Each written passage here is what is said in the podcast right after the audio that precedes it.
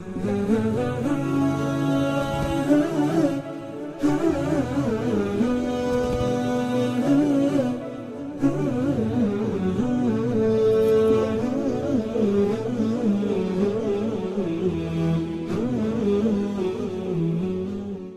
الله الرحمن الرحيم. الحمد لله رب العالمين وصلى الله وسلم وبارك على سيدنا ونبينا محمد وعلى آله وصحبه أجمعين. اللهم علمنا ما ينفعنا وانفعنا بما علمتنا وارزقنا جميعا الإخلاص والسداد في القول والعمل.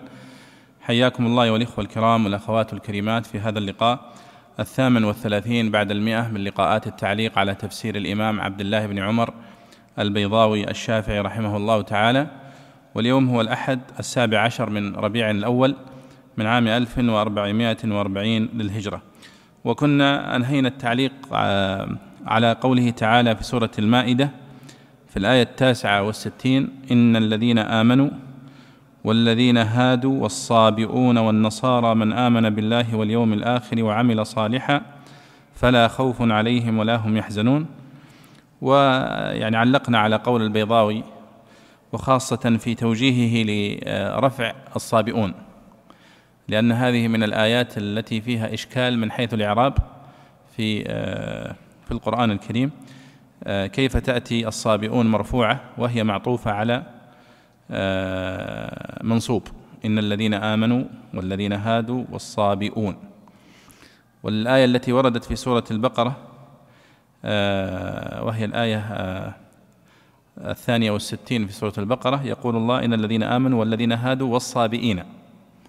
فإعرابها واضح لكن هنا والصابئون والبيضاوي يعني يرى أنها مبتدأ وكأن الكلام يقول إن الذين آمنوا والذين هادوا والنصارى من آمن بالله واليوم الآخر وعمل صالحا فلا خوف عليهم ولا هم يحزنون والصابئون كذلك.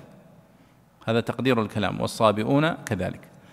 لكنه قدم الصابئون هنا قدمها في الترتيب لتقدمهم في الزمن. لأن الصابئين كانوا قبل النصارى. طيب اليوم نبدأ من الآية التي بعدها لقد أخذنا ميثاق بني إسرائيل وأرسلنا إليهم رسلا. بسم الله والحمد لله والصلاة والسلام على رسول الله صلى الله عليه وسلم وبعد. اللهم اغفر لنا ولشيخنا وللمسلمين أجمعين. قال الإمام البيضاوي رحمه الله لقد أخذنا ميثاق بني إسرائيل وأرسلنا إليهم رسلا ليذكروهم وليبينوا, له وليبينوا لهم أمر دينهم. كلما جاءهم رسول بما لا تهوى أنفسهم بما يخالف هواهم من الشرائع ومشاق التكاليف. فريقا كذبوا وفريقا يقتلون جواب الشرط. والجملة صفة رسلا والراجع محذوف. أي رسول منهم. وقيل الجواب محذوف دل عليه ذلك وهو استئناف. وإنما جيء بيقتلون موضع قتلوا على حكاية الحال الماضية استحضارا لها واستفضاعا للقتل وتنبيها على أن ذلك من ديدنهم ماضيا ومستقبلا ومحافظة على رؤوس الآي. نعم. آه قول البيضاوي هنا آه جواب الشرط والجملة صفة رسلا. الشرط هو في قوله تعالى كلما جاءهم رسول بما لا تهوى أنفسهم فريقا كذبوا. كلما. كلما هذا من أدوات الشرط. يستدعي جوابا للشرط. فقال كلما جاءهم رسول بما لا تهوى أنفسهم فريقا كذبوا وفريقا يقتلون. والجملة صفة رسلا يعني جملة كلما جاءهم رسول كلها. فهي صفة لقوله لقد أخذنا ميثاق بني وأرسلنا إليهم رسلا. هؤلاء الرسل وصف هؤلاء الرسل أنه كلما جاءهم رسول بما لا تهوى أنفسهم فريقا كذبوا وفريقا يقتلون. طيب تلاحظون البيضاوي يقول دائما والراجع محذوف الراجع محذوف والراجع وهو يقصد بالراجع الضمير العائد إلى كذا فهو يسميه الراجع وهو مصطلح يعني متكرر في كتب النحو الراجع أو الضمير العائد وبعضهم يقول العائد والمقصود واحد. قال وإنما جيء يقتلون بيقتلون موضع قتلوا على حكاية الحال الماضية. يعني في قوله فريقا كذبوا كذبوا جاء بفعل ماضي وفريقا يقتلون فجاء بالفعل المضارع.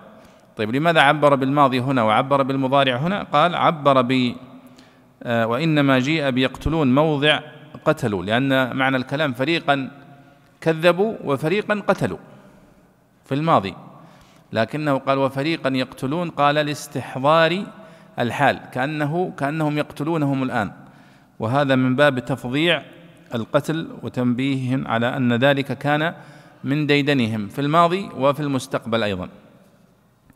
قال ومحافظة على رؤوس الآية هذه هذا التعليل في القرآن الكريم أن يقال إنما جيء بهذه الكلمة محافظة على رؤوس الآية مثلا مثل هنا على سبيل المثال فريقا كذبوا وفريقا يقتلون حتى تنسجم مع فلا خوف عليهم ولا هم يحزنون يقتلون وهكذا. آه، يعبر بها بعض المفسرين يقولون أن من مقاصد البلاغة انسجام رؤوس الايه كما أن في الشعر من مقاصد الشعر أو من من من من أساليبه انسجام قوافيه فإذا انخرمت القافية انخرمت القصيدة. لكن هل يقال ذلك في الآيات؟ في بعضها. مثلا على سبيل المثال في قوله آه، رب هارون وموسى وفي رب موسى وهارون. فتجد أن في في نوع من مراعاة فاصلة الآية عندما قال رب هارون وموسى في موضع. فإذا آه، ما ذكره البيضاوي هنا أيضا له وجاهته محافظة على رؤوس الآية لتكون بالفعل المضارع. طيب. قال رحمه الله وحسبوا ألا تكون فتنة أي وحسب بنو إسرائيل ألا يصيبهم بلاء وعذاب بقتل الأنبياء وتكذيبهم. وقرأ أبو عمرو وحمزة والكسائي ويعقوب لا تكون بالرفع على أن أن هي المخففة من الثقيلة. وأصله أنه لا تكون فتنة. فخففت أن وحذف, وحذف ضمير الشأن فصار ألا تكون فتنة. وإدخال فعل الحسبان عليها وهي للتحقيق تنزيل له منزلة العلم لتمكنه في قلوبهم. وأن وأن بما في حيزها ساد مسد مفعوليه. فعموا عن الدين أو الدلائل والهدى وصموا عن استماع الحق كما فعلوا حين عبدوا العجل. ثم تاب الله عليهم أي ثم تابوا فتاب الله عليهم. ثم عموا وصموا كرة أخرى. وقرئ بالضم فيهما على أن الله تعالى أعماهم وأصمهم أي رماهم بالعمى والصمم وهو قليل واللغة الفاشية أعمى وأصم. وكثير منهم بدل من الضمير أو فاعل والواو علامة الجمع كقولهم أكلوني البراغيث أو خبر مبتدأ محذوف أي العمى والصم أي العمى والصم كثير منهم. وقيل مبتدأ والجملة قبله خبره وهو ضعيف لأن تقديم الخبر في مثله ممتنع والله بصير بما يعملون فيجازيهم على وفق أعمالهم. جميل. وحسبوا ألا تكون فتنة يعني بنو إسرائيل ظنوا أن ارتكابهم لهذه الأعمال لن يكون آه، مسببا للفتنة. قال ألا يصيبهم بلاء وعذاب بقتل الأنبياء وتكذيبهم. ذكر البيضاوي القراءات في قوله ألا تكونوا وألا تكون فتنة. فذكر أن أبا عمرو البصري وحمزة الكوفي والكسائي الكوفي ويعقوب آه، قرأوها وحسبوا ألا تكونوا فتنة. ووجهها على أن أن هي المخففة من الثقيلة. والقراءة التي قرأ بها حفص وغيره وحسبوا ألا تكون فتنة. فعموا وصموا يعني عموا عن الدين أو الدلائل والهدى وصموا عن استماع الحق كما فعلوا حين عبدوا العجل. ثم تاب الله عليهم بعد هذه المعصية الأولى.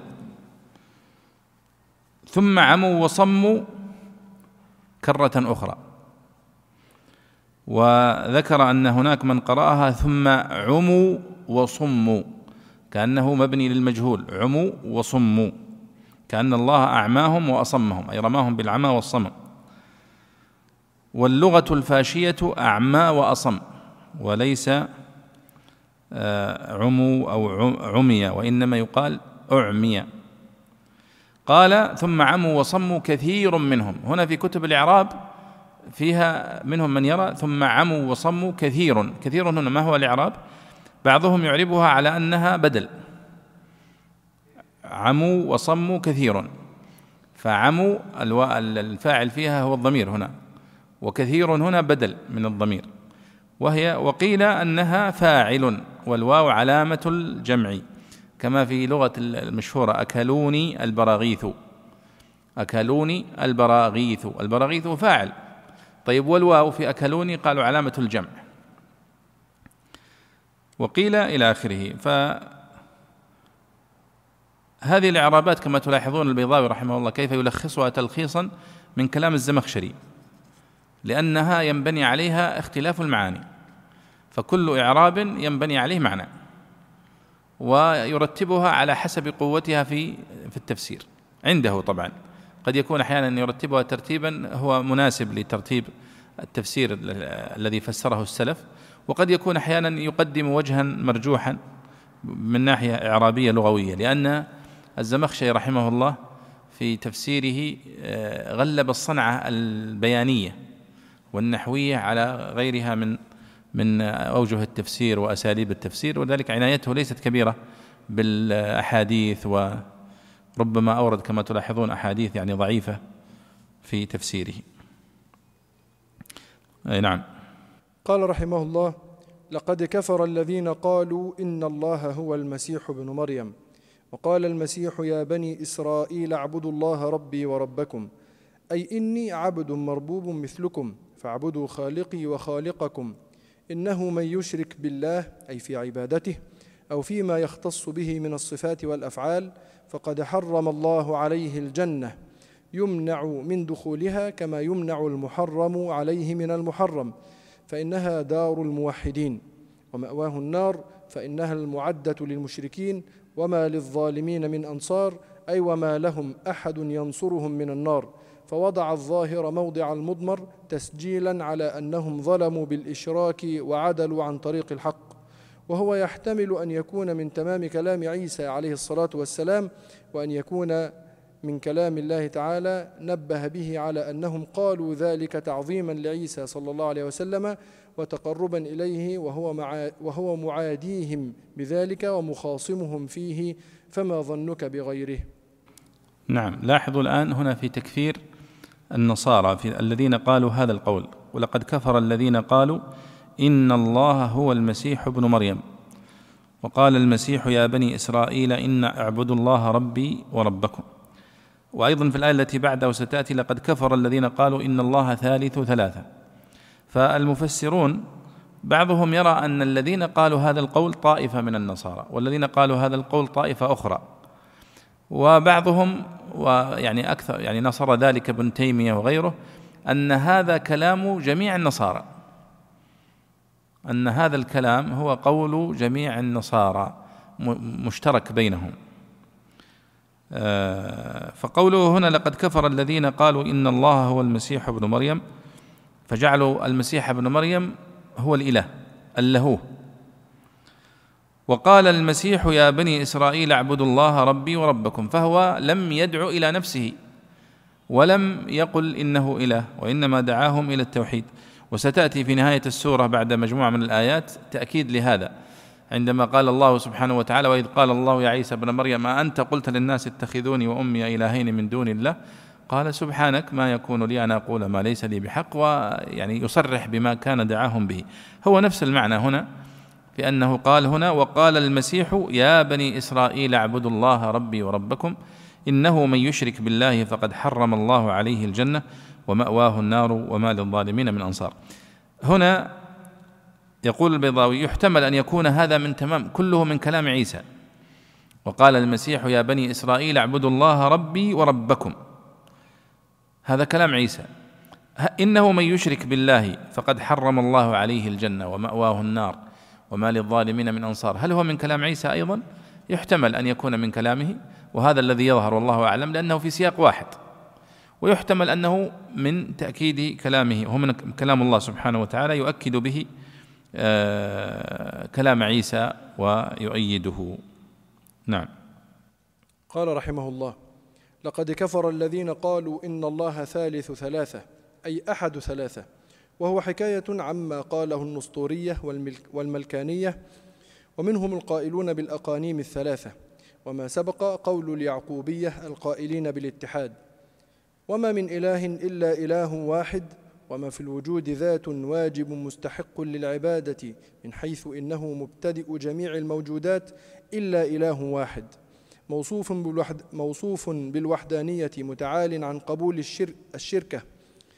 ومن ومن مزيده للاستغراق.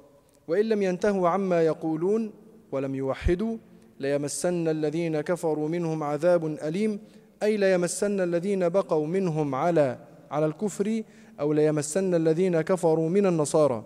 وضعه موضع ليمسنهم تكريرا للشهادة على كفرهم وتنبيها على أن العذاب على من دام على الكفر ولم ينقلع عنه فلذلك عقبه بقوله أفلا يتوبون إلى الله ويستغفرونه؟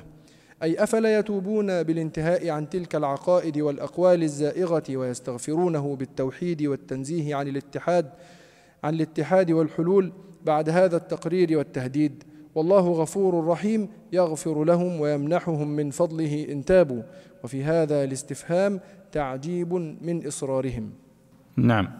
آه، البيضاوي هنا في تعليقه على لقد كفر الذين قالوا إن الله ثالث ثلاثة. وقد مرت معنا ولا تقولوا ثلاثة انتهوا. أنهم يقصدون بعضهم أن ال ال الإله الله والإبن وروح القدس. ولهم فيها كلام كثير. البيضاوي هنا يقول وهو حكاية عما قاله النسطورية والملكانية طبعا هذه من طوائف النصارى وطوائف النصارى تتطور مع الزمن يعني. اليوم مشهور من طوائف النصارى البروتستانت والكاثوليك والآرثوذكس.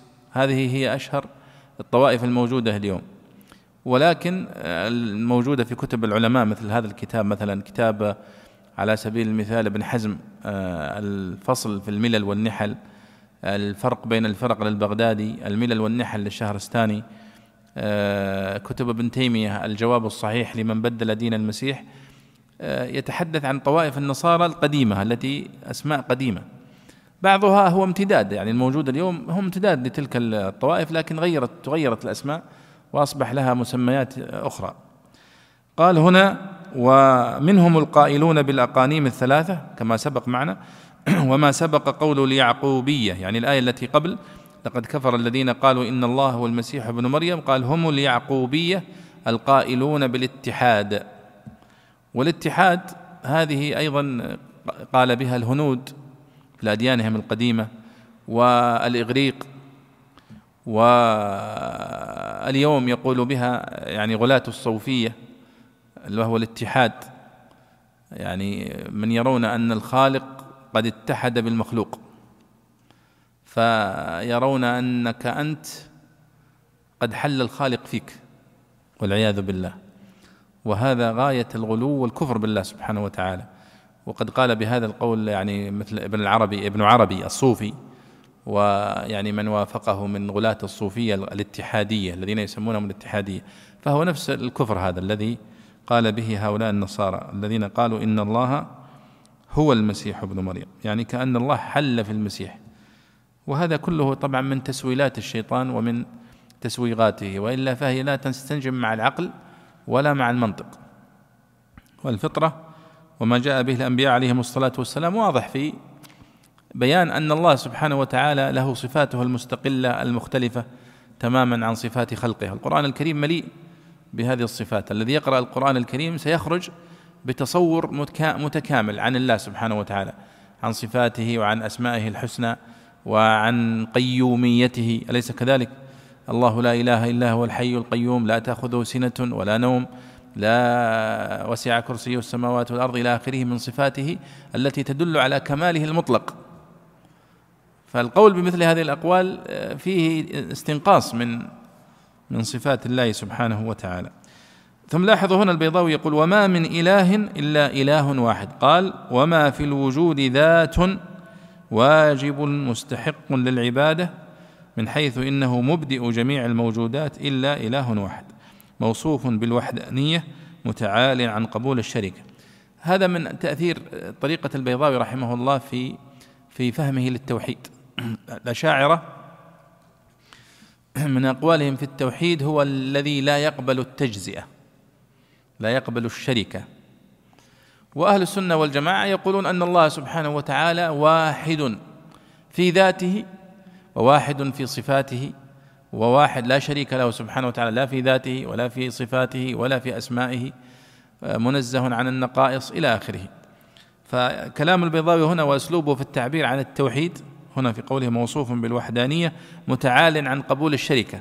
هو من آثار آه، قول الأشاعرة في التوحيد والمقصود بالتوحيد عندهم. قال ومن مزيدة للاستغراق. لقد كفر الذين قالوا وما من إله. يعني كأن المعنى وما إله إلا الله إلا إله واحد وما إله. لكنه جاء بمن فقال وما من إله. قال من هنا للدلالة على الاستغراق إذا جاءت في النفي فهي تدل على الاستغراق في النفي.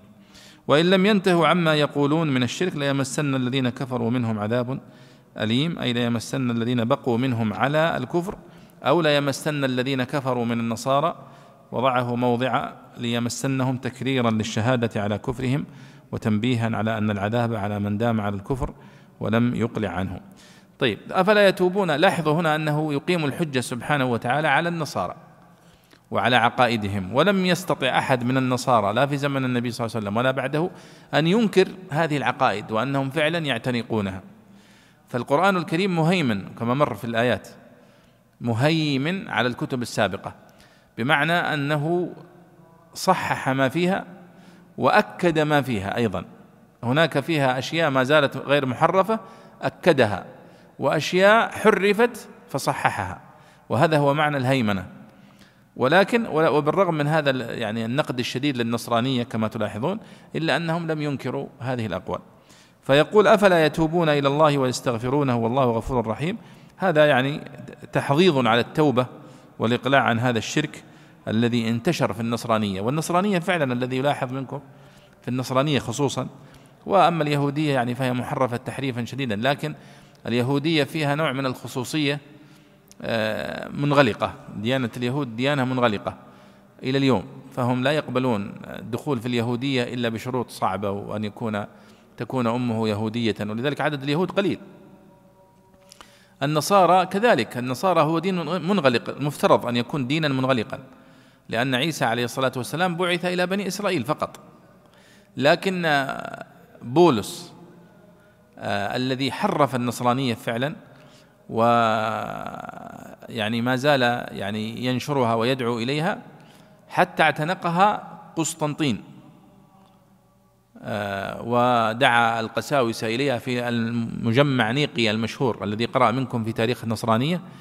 يعرف أنهم اجتمعوا القساوسة والنصارى في هذه المسألة يعني عام 325 ميلادي. اجتمعوا في آه، اسطنبول هذه القسطنطينية. اجتمعوا في فيها, فيها وتناقشوا في مؤتمر علمي يسمونه مجمع نيقيا أو مؤتمر نيقيا. اجتمعوا فيه لأن كان بينهم خلاف علماء النصارى في هل يعتمدون القول بالتثليث الذي يدعو إليه بولس أو وكان هناك من ينصر التوحيد وكانوا كثيرون الذين ينصرون التوحيد الذي جاء به عيسى عليه الصلاة والسلام وكانوا يسمون بالأريسيين. أو الاريسيين لكن الذين انتصروا هم أصحاب القول بالتثليث وأيدهم قسطنطين نفسه هو الإمبراطور البيزنطي وأخذوا ينشرون النصرانية. فانتشرت النصرانية من ذلك التاريخ ومن ذلك المؤتمر إلى اليوم. أصبحت النصرانية هي أعلى يعني أوسع دين اليوم في العالم في أوروبا وفي الولايات المتحدة وفي أمريكا الجنوبية أيضا وغيرها من وفي المشرق الإسلامي. يعني في بلاد المشرق هي يعني بلاد الشام وما حولها والنصرانية. حتى دخلت إلى جزيرة العرب. كان بعض قبائل العرب اعتنقت النصرانية مثل تغلب. وفي نجران أيضا كانوا أيضا على النصرانية وغير ذلك. ثم لما يعني حصل ما حصل انتشرت في أوروبا ولا زالت إلى اليوم. فالشرك انتشر في النصرانية انتشارا شديدا وأصبح هذا ظاهر في كنائسهم وفي معتقداتهم وفي كتبهم مع أنه غير صحيح وهو دخيل على النصرانيه ولذلك تلاحظون في الآيات التي معنا هنا في سورة المائدة وفي سورة مريم وفي سورة آل عمران كما مر معنا النقاش وجدل طويل مع النصارى أن الشرك دخيل على النصرانية وليس آه، وليس يعني أصلا فيها. ثم قال الله والله أفلا يتوبون إلى الله ويستغفرونه؟ قال البيضاوي وفي هذا الاستفهام تعجيب من إصرارهم يعني إصرارهم على هذه الأقوال الباطلة وعلى هذا الشرك وعلى آه، الأقوال الباطلة في العقائد في الله سبحانه وتعالى وفي عيسى وفي أمه عليهما الصلاة والسلام. نعم. ثم لاحظوا الآن كيف أنه سيصحح التصور عن عيسى وعن أمه وإلى نهاية السورة. نعم. قال رحمه الله ما المسيح ابن مريم إلا رسول قد خلت من قبله الرسل أي ما هو إلا رسول كالرسل قبله خصه الله سبحانه وتعالى بالآيات كما خصهم بها. فإن أحيا الموتى على يده فقد أحيا العصا وجعلها حية تسعى على يد موسى عليه السلام وهو أعجب. وإن خلقه من غير أب فقد خلق آدم من غير أب وأم وهو أغرب. وأمه صديقة كسائر النساء اللاتي يلازمن الصدق أو يصدقن الأنبياء عليهم الصلاة والسلام. كانا يأكلان الطعام ويفتقران إليه افتقار الحيوانات. بي بي بين أولا أقصى ما لهما من الكمال ودل على أنه لا يوجب لهما ألوهية لأن كثيرا من الناس يشاركهما في مثله. ثم نبه على نقصهما وذكر ما ينافي الربوبية ويقتضي أن يكون من عداد المركبات الكائنة الفاسدة. ثم عد ثم عجب لمن يدعي الربوبية لهما مع أمثال هذه الأدلة الظاهرة فقال انظر كيف نبين لهم الآيات ثم انظر أن يؤفكون. كيف يصرفون عن استماع الحق وتأمله. وثم لتفاوت ما بين العجبين أي إن بياننا للآيات عجب وإعراضهم عنها أعجب. جميل. إذا لاحظوا هنا تصحيح الاعتقاد في عيسى عليه الصلاة والسلام وأمه. قال ما المسيح ابن مريم إلا رسول. فأثبت له الرسالة عليه الصلاة والسلام. إلا رسول قد خلت من قبله الرسل. يعني مثله مثل سائر الأنبياء والرسل الذين سبقوه. وقد قال مثل ذلك في في محمد عليه الصلاة والسلام في سورة الأحقاف قل ما كنت بدعا من الرسل. أنا لست أول رسول أنا مثلي مثل الأنبياء الذين سبقوني. قال وأمه صديقة. صديقة لها معنيان إما صادقة في نفسها صادقة في حديثها ولا تكذب وملازمة للصدق أو مصدقة لغيرها من الأنبياء وغيرهم. ولذلك سمي الصديق عليه عليه رضوان الله أبو بكر الصديق. سمي صديقا لماذا؟ لأنه كان يصدق النبي صلى الله عليه وسلم في كل ما يقول حتى سمي بالصديق. والنبي صلى الله عليه وسلم قال في الحديث الصحيح ولا يزال الرجل يصدق ويتحرى الصدق حتى يكتب عند الله صديقا. فإذا وأمه صديقة يعني تشمل المعنيين صادقة في نفسها ومصدقة لغيرها. لاحظوا ماذا قال البيضاوي في قبل قال إن أحيا عيسى الموتى فقد أحيا الله سبحانه وتعالى العصا على يد موسى وجعلها حية تسعى فهذا أعجب. فإذا ليست يعني المعجزات التي ظهرت على يد عيسى بأعجب من المعجزات التي ظهرت على يد غيره من قبله مثل موسى. وإن خلقه من غير أب فقد خلق آدم من غير أب وأم. ولذلك تذكرون في سورة العمران قال إن مثل عيسى عند الله كمثل آدم. يعني في غرابة أصل خلقته. كمثل آدم خلقه من تراب ثم قال له كن فيكون. فإذا الله خلق آدم من تراب وخلق عيسى من غير أب. فهذا أقل عجبا ممن خلق من التراب.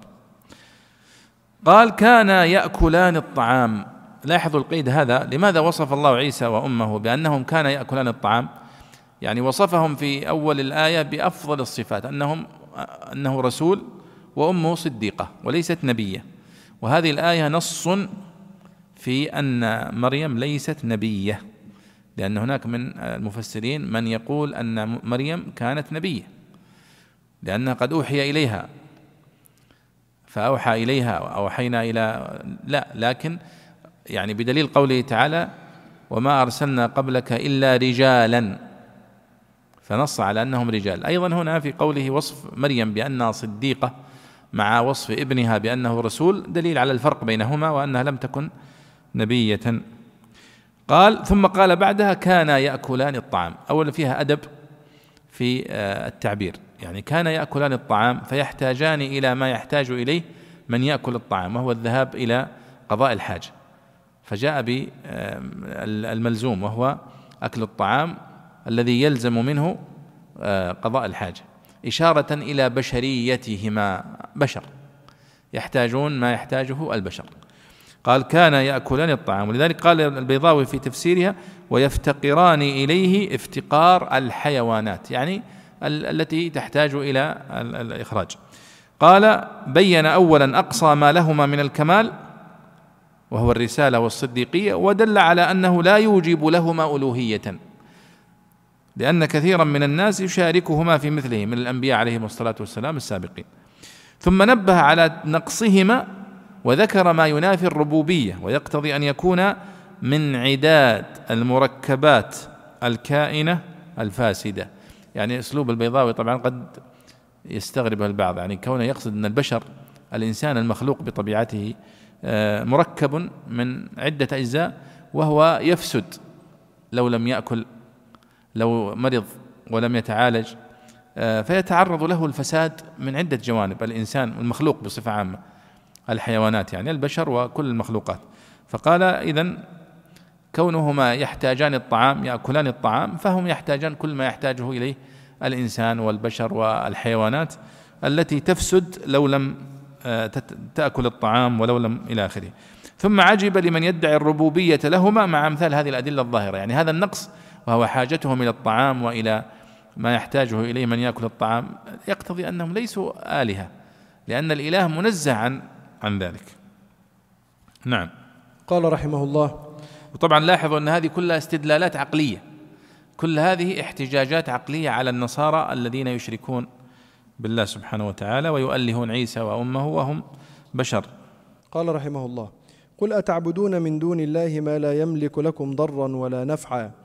يعني عيسى عليه الصلاة والسلام وهو إن ملك ذلك بتمليك الله بتمليك الله بتمليك الله سبحانه وتعالى إياه لا يملكه من ذاته ولا يملك مثل ما يضر الله تعالى به من البلايا والمصائب وما ينفع به من الصحة والسعة. وإنما قال ما نظرا إلى ما هو عليه في ذاته توطئة لنفي القدرة عنه رأسا وتنبيها على أنه من هذا الجنس ومن كان له حقيقة تقبل المجانسة والمشاركة فبمعزل عن الألوهية. وإنما قدم الضر لأن التحرز عنه أهم من تحري النفع. والله هو السميع العليم بالأقوال والعقائد فيجازي عليها إن خيرا فخير وإن شرا فشر. أيضا هذا دليل عقلي على إثبات أن عيسى بشر وأنه لا ينبغي أن يوصف بالألوهية وفيه هذا النقص. فيقول قل أتعبدون من دون الله ما لا يملك لكم ضرا ولا نفعا. فهذا إشارة إلى أن الإله الحق هو الذي يملك الضر والنفع. فعيسى عليه الصلاة والسلام لا يملك لكم ضرا ولا نفعا. ولو إلا ما ملكه الله سبحانه وتعالى من إحياء الموتى أو إبراء الأكمه والأبرص فهو بإذن الله سبحانه وتعالى كما في الآيات نفسها. آه قال وإنما قال ما يعني قل أتعبدون من دون الله ما لا يملك لكم ضرا ولا نفعا ونحن نقول دائما في النحو أن ما لغير العاقل صح؟ وأن من للعاقل. فكأنه قل أتعبدون من دون الله من لا يملك لكم ضرا ولا طيب لماذا عبر بما؟ أولا هذه قاعدة غير مضطردة هذه قاعدة التي دائما نكررها غير مضطردة وإنما قد يعبر بما عن العاقل.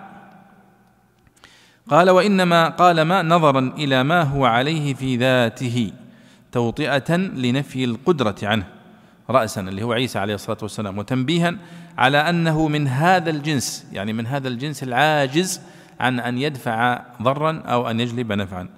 ومن كان له حقيقة تقبل المجانسة والمشاركة فبمعزل عن الألوهية. يعني من كان متصفا بصفات يشاركه فيها غيره من البشر أو من المخلوقات فليس بإله لأن الإله متفرد لا شريك له ولا يشركه أحد في صفاته ولا في أسمائه آه، سبحانه وتعالى. وهذا دليل عقلي أيضا يقيمه الله على المشركين. ولذلك استخراج الأدلة العقلية في إثبات التوحيد الأدلة العقلية الموجودة في إثبات النبوة كثيرة ترى في القرآن الكريم.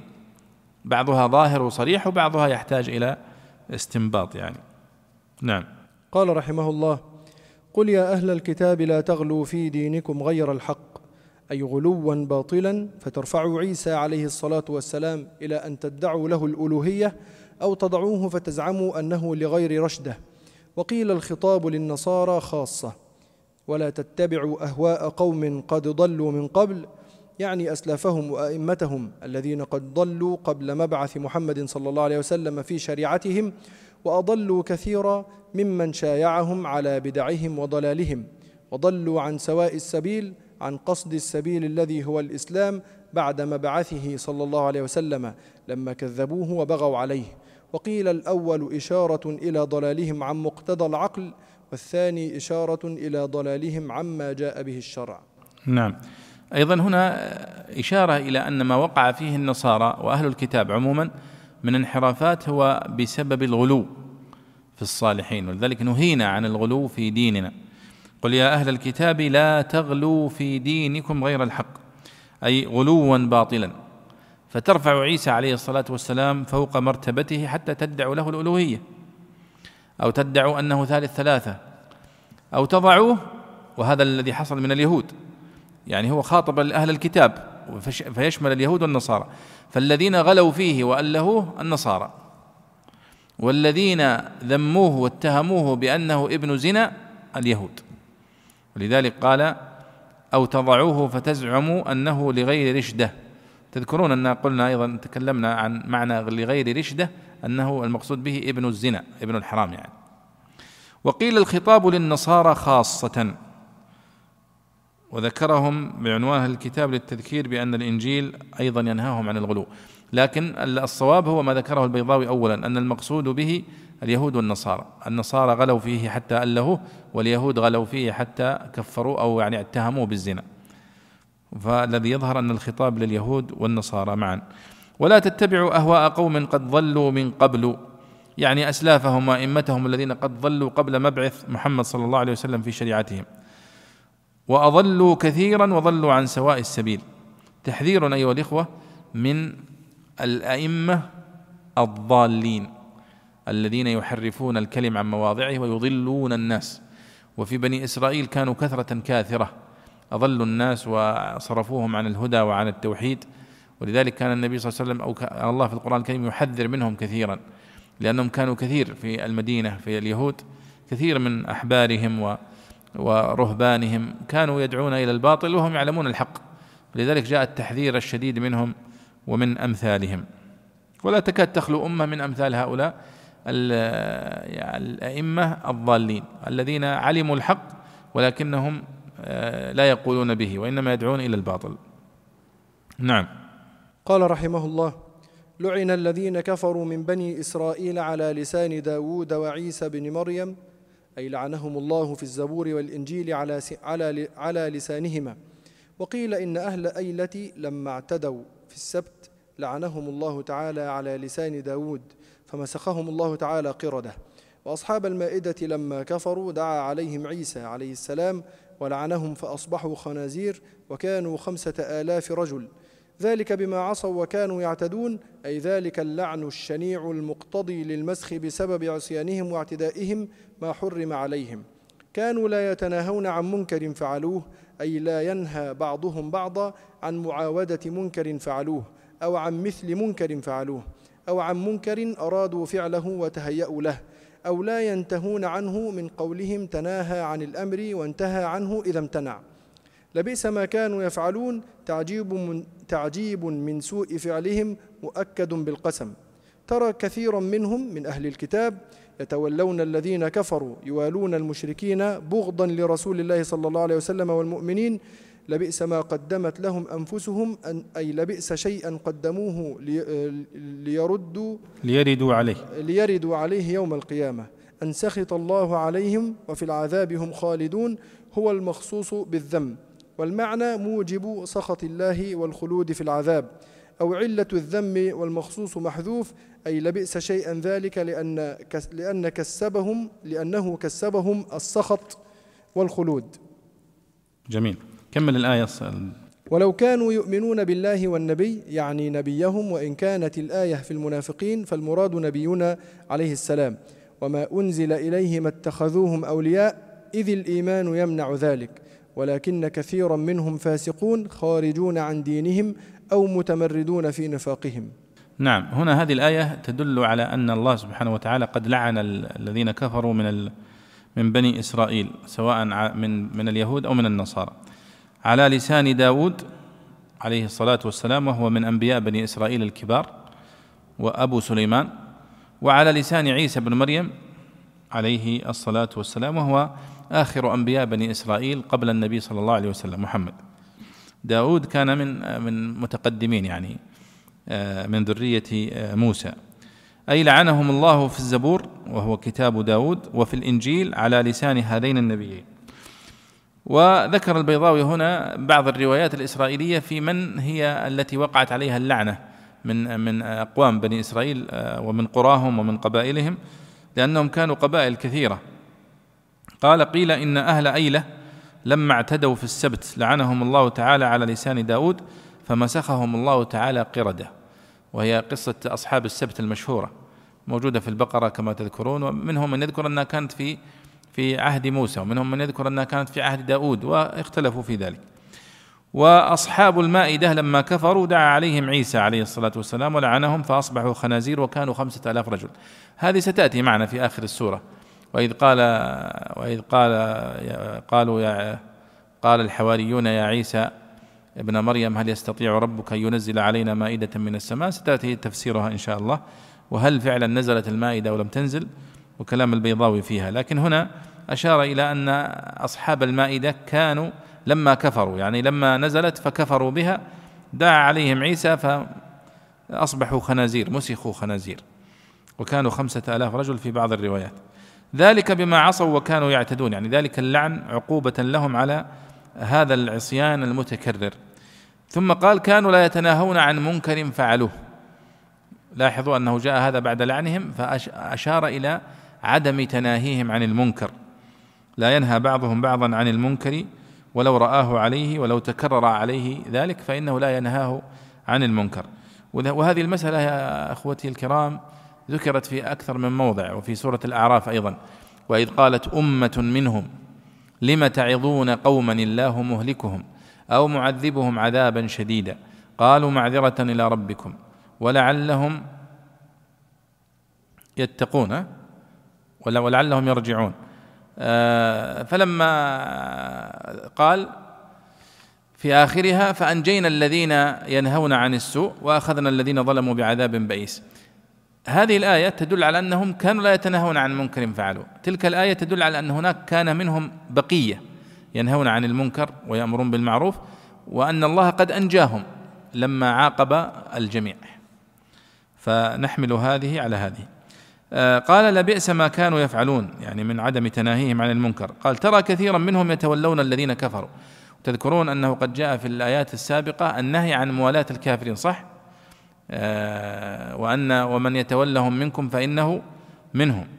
فقال هنا ترى كثيرا منهم يعني من أهل الكتاب يتولون الذين كفروا بمعنى يوالون المشركين ويصادقونهم ويصاحبونهم بغضا في النبي صلى الله عليه وسلم وفي المؤمنين. لبئس ما قدمت لهم أنفسهم أن سخط الله عليهم وفي العذاب هم خالدون بسبب موالاتهم للكافرين.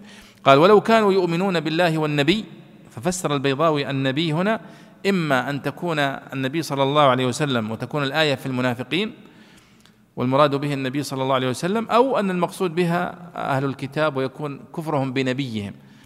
ولو كانوا يؤمنون بالله والنبي يعني ونبيهم الذي أرسل إليهم.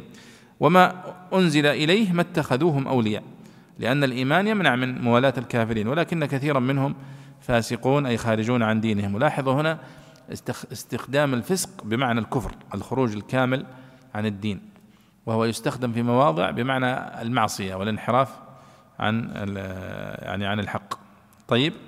قال رحمه الله لتجدن أشد الناس عداوة للذين آمنوا اليهود والذين أشركوا لشدة شكيمتهم وتضاعف كفرهم وانهماكهم في اتباع الهوى وركونهم إلى التقليد وبعدهم عن التحقيق وتمرنهم على تكذيب الأنبياء ومعاداتهم. ولتجدن أقربهم مودة للذين آمنوا الذين قالوا إنا نصارى للين جانبهم ورقة قلوبهم وقلة حرصهم على الدنيا وكثرة اهتمامهم بالعلم والعمل. وإليه أشار بقوله ذلك بأن منهم قسيسين ورهبانا وأنهم لا يستكبرون. عن قبول الحق إذا, إذا فهموه. أو يتواضعون ولا يتكبرون كاليهود. وفيه دليل على أن التواضع والإقبال على العلم والعمل والإعراض عن الشهوات محمود وإن كانت من كافر. نعم. هنا هذه الآية تنص على شدة عداوة اليهود والمشركين للمؤمنين. ثم تأتي عداوة النصارى بعد ذلك بعدهم. وهذا فيه يعني إنصاف لهؤلاء جميعا وكلهم يعادي المسلمين. فقال لتجدن أشد الناس عداوة للذين آمنوا؟ اليهود. اليهود رقم واحد. ثم الذين أشركوا رقم اثنين. لماذا؟ البيضاوي ذكر العلل أو شيء من العلل التي جعلت عداوة اليهود أشد. قال لشدة شكيمتهم. بمعنى يعني شدة آه، عداوتهم وإمعانهم آه، في في العداوة. وتضاعف كفرهم. لأنهم يعرفون الحق ويكفرون به. فسماهم الله سبحانه وتعالى ووصفهم بأنهم مغضوب عليهم لأنهم يعلمون الحق ويكفرون به فهو كأنه كفر مضاعف. وانهماكهم في اتباع الهوى مع علمهم بالحق ولكنهم يتبعون الهوى وركونهم إلى التقليد وبعدهم عن التحقيق وتمرنهم على تكذيب الأنبياء ومعاداتهم وقتلهم. فهذا كله جعل اليهود في المرتبة الأولى في عداوة المؤمنين. والموحدين في كل زمان. ولا شك أن هذا ظاهر في عهد النبي صلى الله عليه وسلم. فقد كان أن اليهود ثم المشركين مشركي قريش وقبائل العرب هم أشد الناس عداوة للنبي صلى الله عليه وسلم وأشد الناس مكرا به. وكل المعارك التي دخلها النبي صلى الله عليه وسلم وخاضها آه، باختياره أو أو بغير اختياره كانت من تدبير اليهود ومن تدبير المشركين. النصارى ما دخلوا مع النبي صلى الله عليه وسلم في معارك إلا عندما ذهب النبي صلى الله عليه وسلم بنفسه إلى إلى يعني آه، تبوك ثم بعد ذلك آه، وقعت معركة مؤتة. فالمسلمون هم الذين دخلوا مع النصارى في معارك. أما اليهود فهم الذين قد يعني بادأوا المسلمين بالعداوة والكيد عندما هاجر النبي صلى الله عليه وسلم إلى المدينة. ثم قال ولتجدن أقربهم مودة للذين آمنوا الذين قالوا إنا نصارى. للين جانبهم هذا طبعا بصفة عامة ورقة قلوبهم وقلة حرصهم على الدنيا إلى آخره. وإلا فالنصارى أيضا هم من أعداء المسلمين بدون شك لكن بصفة عامة تجد فيهم من يتصف بهذه الصفات التي ذكرها الله هنا. ولذلك بعض المفسرين آه، قال هنا للين جانبهم آه، بعضهم يرى أن هذه الآية في مخصوصة في نصارى معينين وهم نصارى نجران أو غيرهم لأنه وقع منهم هذا. ذلك بأنهم منهم قسيسين ورهبانا وأنهم لا يستكبرون. طيب. قال رحمه الله. طبعا عفوا في استنباط هنا ذكرها البيضاوي. قال آه، وفيه دليل لقوله تعالى ذلك بأن منهم قسيسين وأنهم لا يستكبرون. قال فيه دليل على أن التواضع والإقبال على العلم والعمل والإعراض عن الشهوات محمود حتى وإن صدر من النصارى وهم كفار. فكيف إذا كان من المؤمنين؟ نعم. قال رحمه الله وإذا سمعوا ما أنزل إلى الرسول ترى أعينهم تفيض من الدمع عطف على لا يستكبرون وهو بيان لرقة قلوبهم وشدة خشيتهم ومسارعتهم إلى قبول الحق وعدم تأبيهم عنه والفيض انصباب عن امتلاء فوضع موضع الامتلاء للمبالغة أو جعلت أعينهم من فرط البكاء كأنها تفيض بأنفسها. مما عرفوا من الحق من الأولى للابتداء والثانية لتبيين ما عرفوا أو للتبعيض بأنه بعض الحق والمعنى أنهم عرفوا بعض الحق فأبكاهم فكيف إذا عرفوا كله؟ يقولون ربنا آمنا بذلك أو بمحمد صلى الله عليه وسلم فاكتبنا مع الشاهدين من الذين شهدوا بأنه حق أو بنبوته عليه الصلاة والسلام أو من أمته الذين هم شهداء على الأمم يوم القيامة. نعم. وما لا أكمل يا شيخ. إيه كمل. وما لنا لا نؤمن بالله وما جاءنا من الحق ونطمع أن يدخلنا ربنا مع القوم الصالحين استفهام إنكا استفهام إنكار واستبعاد لانتفاء الإيمان مع قيام الداعي وهو الطمع في الانخراط مع الصالحين والدخول في مداخلهم. أو جواب سائل قال لم آمنتم؟ ولا نؤمن حال من الضمير والعامل ما في اللام من معنى الفعل. أي أي شيء حصل لنا غير مؤمنين بالله أي بوحدانيته فإنهم كانوا مثلثين أو بكتاب أو بكتابه فإنهم كانوا مثلثين أو بكتابه ورسوله فإن الإيمان بهما إيمان به حقيقة. وذكر وذكره توطئة وتعظيما. ونطمع عطف على نؤمن أو خبر محذوف. والواو للحال أي ونحن نطمع والعامل فيها عامل الأولى مقيدا بها أو نؤمن. جميل. اختم في أثابهم الله. فأثابهم الله بما قالوا أي عن عن اعتقاد من أي عن اعتقاد من قولك هذا قول فلان أي معتقده معتقده. جنات تجري تحتها تجري من تحتها الأنهار خالدين فيها وذلك جزاء المحسنين الذين أحسنوا النظر والعمل أو الذين اعتادوا الإحسان في الأمور. والآيات الأربع روي أنها نزلت في النجاشي وأصحابه في النجاشي وأصحابه. بعث إليه الرسول صلى الله عليه وسلم بكتابه بكتابه فقرأه ثم دعا جعفر آه، ابن أبي ابن أبي طالب ابن أبي طالب والمهاجرين معه وأحضر الرهبان والقسيسين فأمر جعفرا أن يقرأ عليهم القرآن فقرأ سورة مريم فبكوا وآمنوا بالقرآن. وقيل نزلت فيه ثلاثين أو سبعين رجلا من قومه وفدوا على رسول الله صلى الله عليه وسلم فقرأ عليهم سورة ياسين فبكوا وآمنوا. جميل. إذا لاحظوا يعني هذه الآيات الأربع عفوا أنا قلت أنهم نصارى نجران وهم نصارى الحبشة عفوا. روي أن نزلت في النجاشي وأصحابه بعث إليه الرسول صلى الله عليه وسلم بكتابه فقرأه. ثم دعا جعفر بن أبي طالب والمهاجرين معه وسألهم عن حالهم فأخبره طبعا وكان معه عدد من الرهبان والقساوسة. فلما قرأ جعفر بن أبي طالب سورة مريم وفيها الحديث عن مريم وفي الحديث عن ابنها عيسى واذكر في الكتاب مريم إذ انتبذت من أهلها مكانا شرقيا وإلى آخره. وقصة ابنها وكيف ولد فبكى النجاشي وبكى من معه. وقيل نزلت في ثلاثين أو سبعين رجلا من آه، قومه يعني من قوم النجاشي وفدوا على الرسول صلى الله عليه وسلم فقرأ عليهم سورة ياسين فبكوا وآمنوا.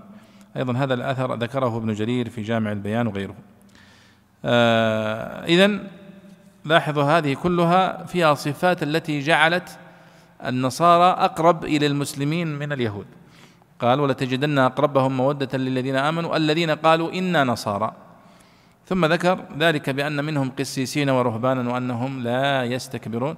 إشارة إلى دور القساوسة والرهبان في آه، إرشاد هؤلاء النصارى وتنبيههم قال وإذا سمعوا ما أنزل إلى الرسول ترى أعينهم تفيض من الدمع. وكأنها هذه نزلت خاصة في هذا في هذه القصة من نصارى الحبشة. عطف على لا يستكبرون فهو بيان لرقة قلوبهم صح؟ آه، وإذا سمعوا ما أنزل إلى الرسول ترى أعينهم تفيض من الدمع يعني من الرقة والإيمان والخشوع. ومعنى تفيض يعني معناه أنها تمتلئ بالدمع وما زاد عن ذلك فإنه يفيض خارجها. ومما عرفوا من الحق لأن النجاشي عندما سمع كلام آه، الله سبحانه وتعالى عن عيسى وعن مريم فقال والله ما زاد ولا نقص عما في في الإنجيل. هذا وصف عيسى فعلا وهذا وصف أمه.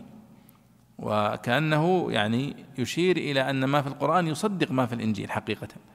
والنجاشي كان معاصرا للنبي صلى الله عليه وسلم فإذا هناك من كان يدرك أن الحقيقة من أن ما في الإنجيل من الشرك والانحراف ليس ليس هو أصل ما في الإنجيل.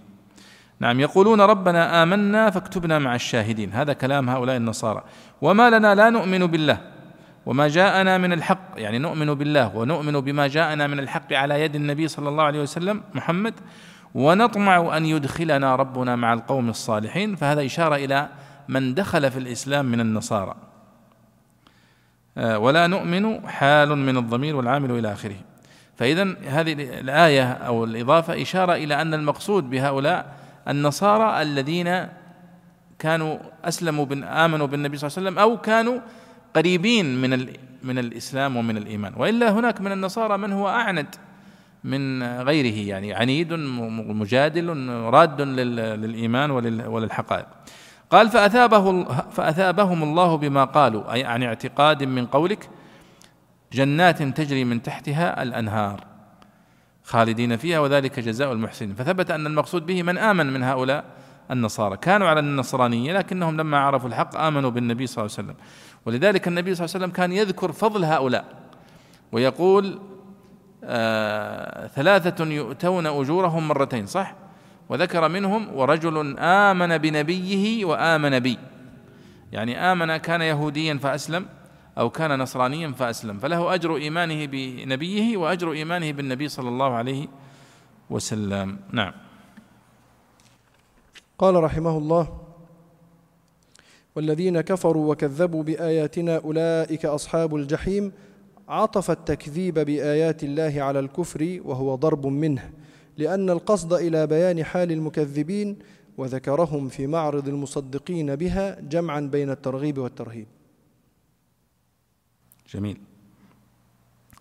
هنا والذين كفروا وكذبوا بآياتنا أولئك أصحاب الجحيم. يعني هذا فيه تأكيد على أن الآيات التي سبقت في المؤمنين من هؤلاء النصارى وأن فيهم من يصر على كفره ويبقى على تكذيبه فتوعده الله سبحانه وتعالى في هذه الآية. فقال الذين كفروا وكذبوا بآياتنا أولئك أصحاب الجحيم وهذا كله تهديد.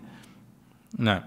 قال رحمه الله يا أيها الذين آمنوا لا تحرموا طيبات ما أحل الله لكم أي ما طاب ولذ منه.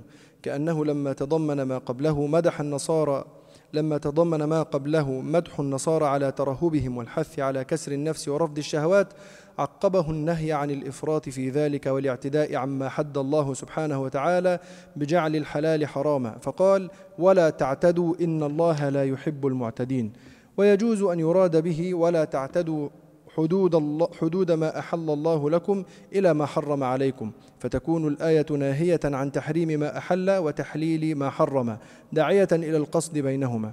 روي أن رسول الله صلى الله عليه وسلم وصف القيامة لأصحابه يوما, يوما وبالغ في إنذارهم. فرقوا واجتمعوا في بيت عثمان بن مضعون واتفقوا على ألا يزالوا صائمين قائمين وألا يناموا على الفرش ولا يأكلوا اللحم والودك ولا يقربوا النساء والطيب ويرفضوا الدنيا ويلبسوا المسوح ويسيحوا في الأرض ويجب ويجب ويجب مذاكيرهم. فبلغ ذلك رسول الله صلى الله عليه وسلم فقال لهم إني لم أومر بذلك. إن لأنفسكم عليكم حقا فصوموا وأفطروا وقوموا وناموا فإني أقوم وأنام وأصوم وأفطر وآكل اللحم والدسم وآتي النساء فمن رغب عن سنتي فليس مني فنزلت. جميل. آه يعني هذه الآية يا أيها الذين آمنوا لا تحرموا طيبات ما أحل الله لكم أي ما طاب ولذ لكم مما أحله الله سبحانه وتعالى. فهو يقول وهذا أيضا من يأتي بين الحين والآخر من كلام البيضاوي أنه يبين المناسبات بين الآيات. والبيان المناسبات بين الآيات كان يكثر منه الرازي. والرازي أحد مصادر هذا الكتاب. فيبين لما ذكر كذا جاء كذا لما ذكر كذا ناسب أن يأتي بعده بكذا. فيبين المناسبات بين الآيات.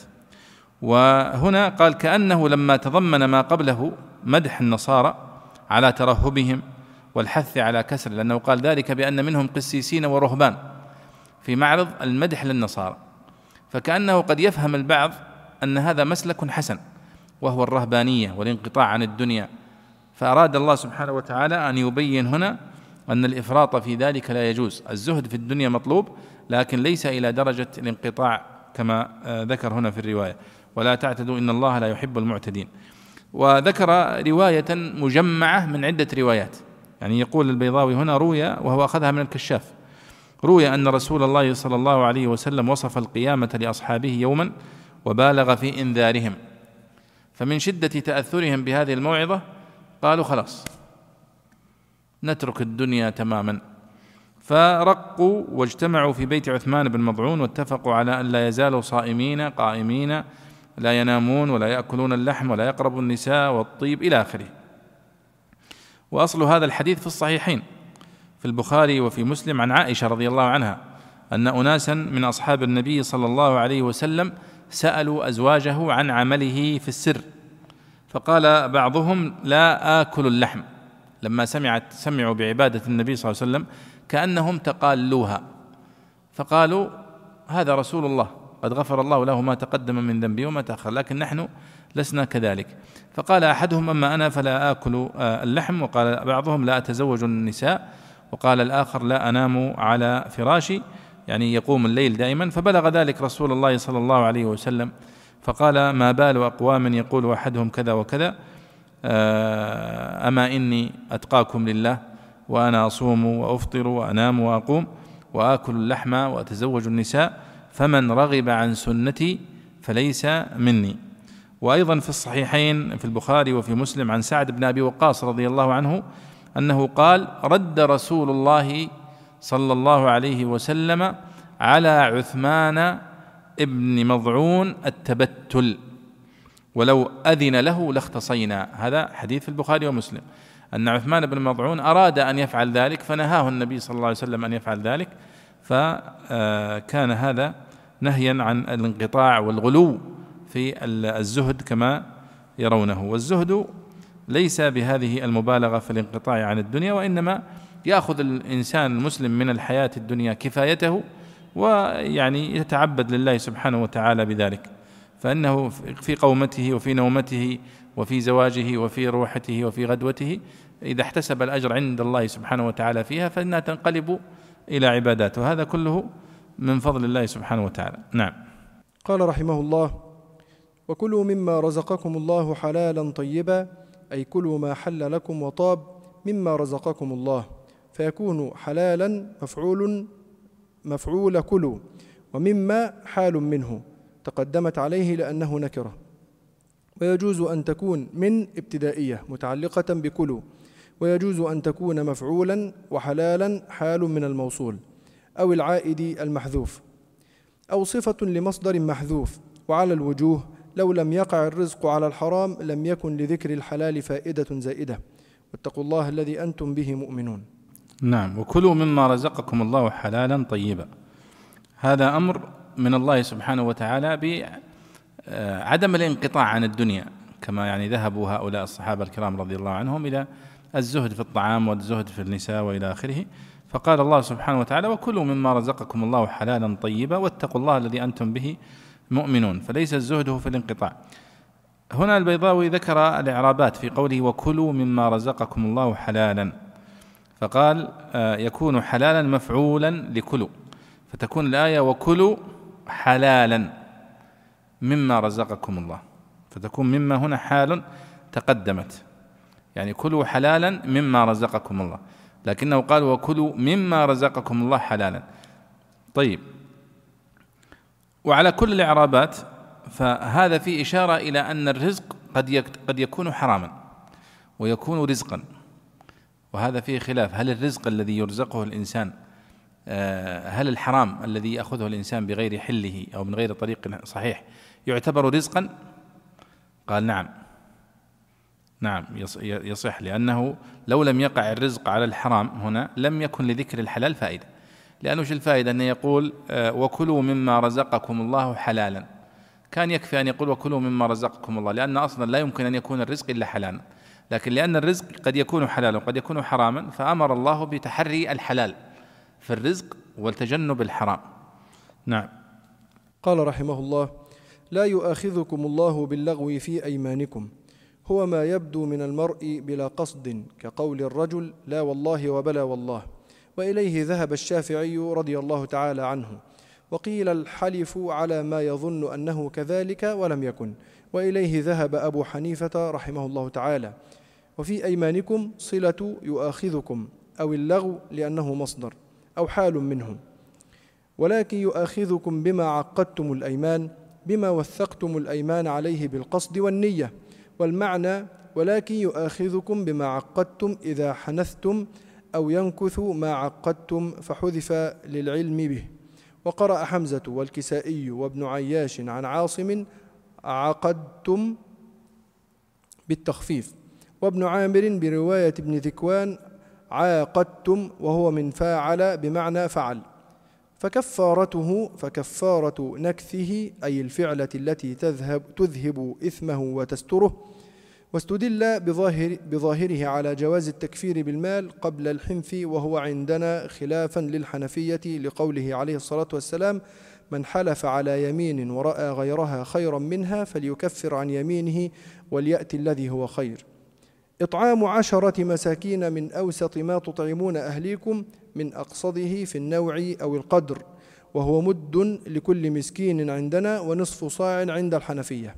وما محله النصب لأنه صفة مفعول محذوف تقديره أن تطعموا عشرة مساكين طعاما من أوسط ما تطعمون. أو الرفع على البدل من إطعام وأهلون كأرضون. وقرئ أهاليكم. بسكون الياء على لغة من يسكنها من الأحوال الثلاث كالألف وهو جمع أه-، أهل كالليالي في جمع ليل والأراضي في جمع أرض. وقيل هو جمع أهلا أهلات. وهو وهو جمع وقيل هو جمع أهلات. أو كسوتهم عطف على إطعام أو من أوسط أو من أوسط إن جعل بدلا. وهو ثوب يغطي العورة. وقيل ثوب جامع قميص أو رداء أو إزار. وقرئ بضم الكاف وهو لغة كقدوة في قدوة أو كأسوتهم بمعنى. أو كمثل ما تطعمون أهليكم إسرافا كان أو تقتيرا تواسون بينهم وبي تساو تواسون بينهم وبينهم إن لم تطعموهم الأوسط. والكاف في محل الرفع وتقديره وإن, وإن وتقديره أو إطعامهم كأس كأسوتهم. أو تحرير رقبة أو إعتاق إنسان.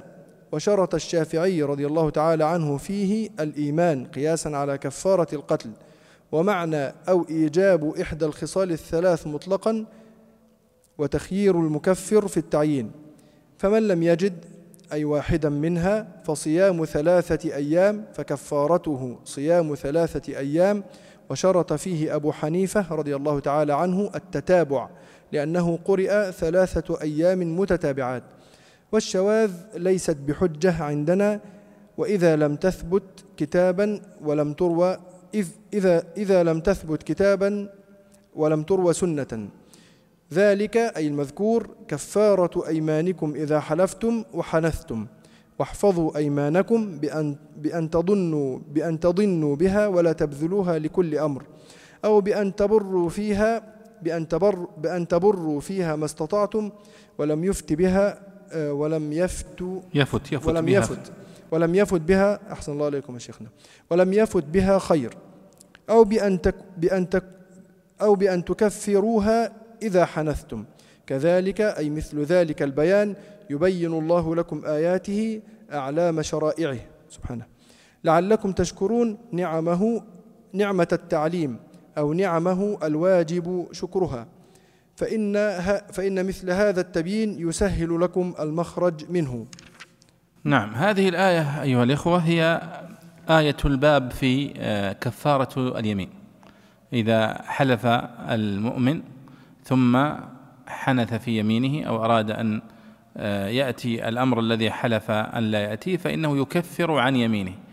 فالله سبحانه وتعالى هنا يقول في سورة المائدة لا يؤاخذكم الله باللغو في أيمانكم ولكن يؤاخذكم بما عقدتم الأيمان. فوش معنى اللغو في اليمين هنا؟ لا يؤاخذكم الله باللغو في أيمانكم. قال المفسرون هو ما يبدو من المرء بلا قصد. كقول الرجل لا والله. بلى والله.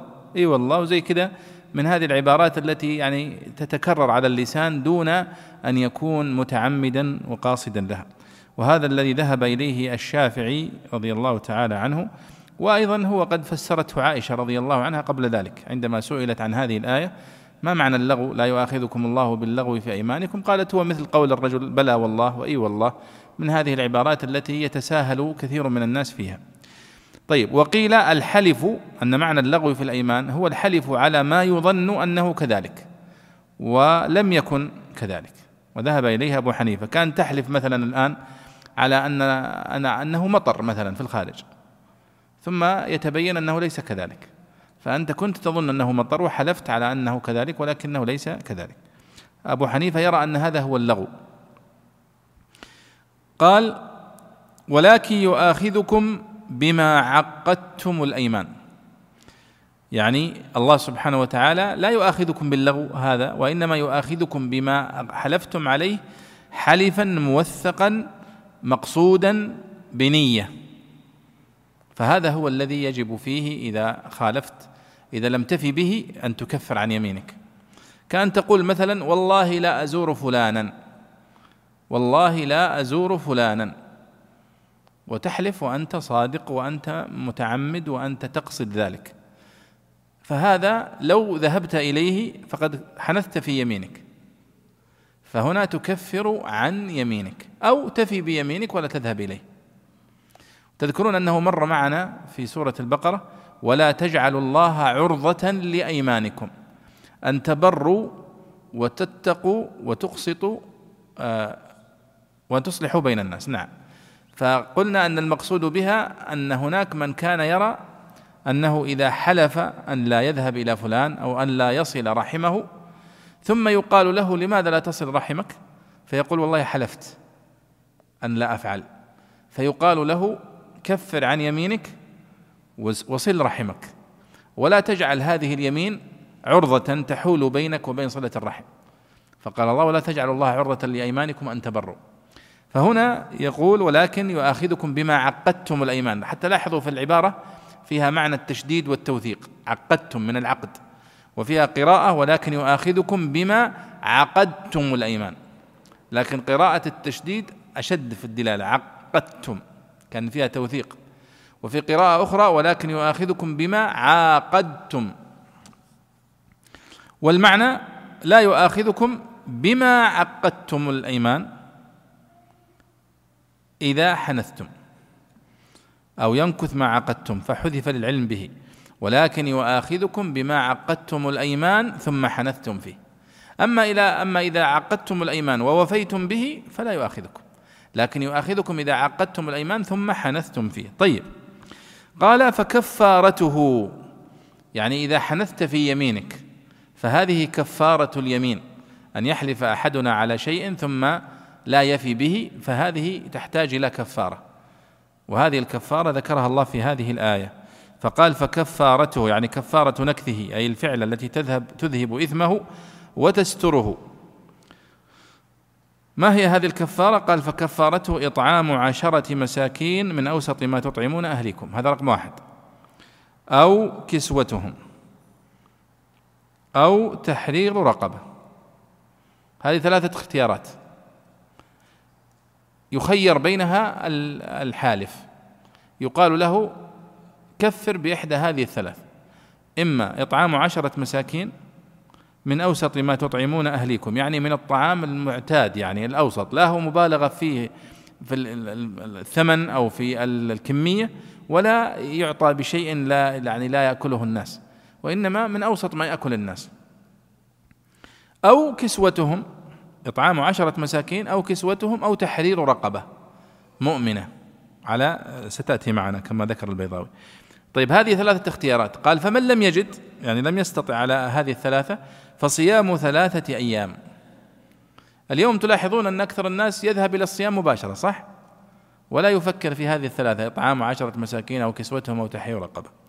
البيضاوي هنا ذكر تفسيرها فقال إطعام عشرة مساكين من أوسط ما تطعمون أهليكم من أقصده يعني من الوسط وسط الطعام في النوع أو في القدر وهو مد لكل مسكين عندنا يعني عند الشافعية ونصف صاع عند الحنفية. واليوم نحن نقول وجبة وجبة إما غداء أو عشاء هذا يعتبر إطعام مسكين. آه، أو الرفع على البدل قال ما تطعمون إلى آخره.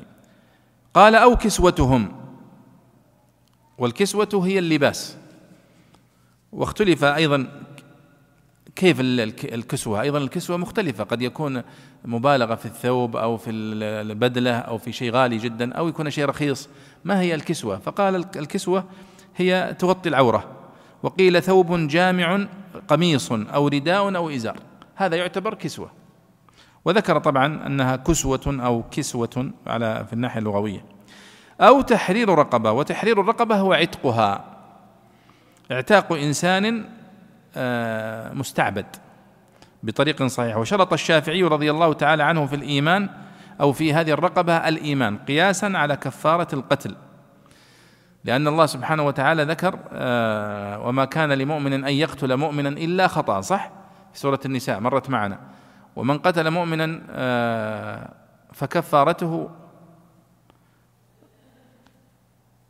ذكر الله سبحانه وتعالى أن كفارة القتل الخطأ من ضمنها آه، نعم فإن كان من قوم عدو لكم وهو مؤمن فتحرير رقبة مؤمنة صح؟ ودية مسلمة إلى أهله. لاحظوا هذه المسألة هي مسألة التي نسميها نحن في أصول الفقه أو نسميها في علوم القرآن المطلق والمقيد. فمثلا هنا في كفارة اليمين أو حنث اليمين ذكر قال إطعام عشرة مساكين من أوسط ما تطعمون أهلكم أو كسوتهم أو تحرير رقبة. وسكت ما قال تحرير رقبة مؤمنة. فتركها مطلقة هنا تحرير رقبة مطلقا. فلو حررت رقبة سواء كان نصرانيا أو مجوسيا أو فإنه يصح هذا تكون كفارة لك. لكنه في كفارة القتل الخطأ قيد الرقبة بأن تكون مؤمنة أو تحرير رقبة مؤمنة أو تحرير رقبة مؤمنة. هنا اتفق الحكم وهو تحرير الرقبة. واختلف السبب الذي من أجله الحكم.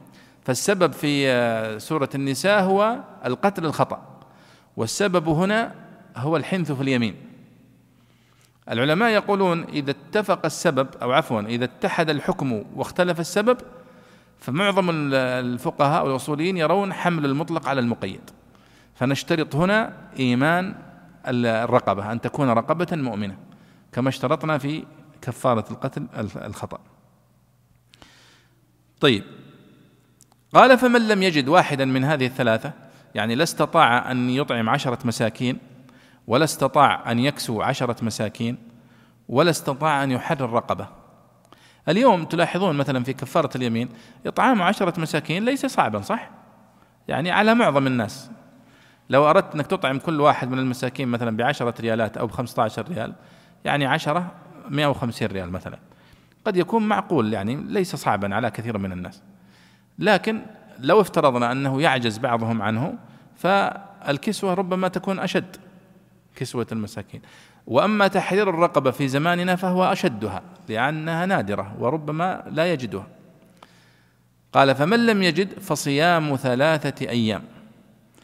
هنا في قوله فصيام ثلاثة أيام تلاحظون أنه لم يحدد بأنها متتابعة أو متفرقة صح؟ فصيام ثلاثة أيام.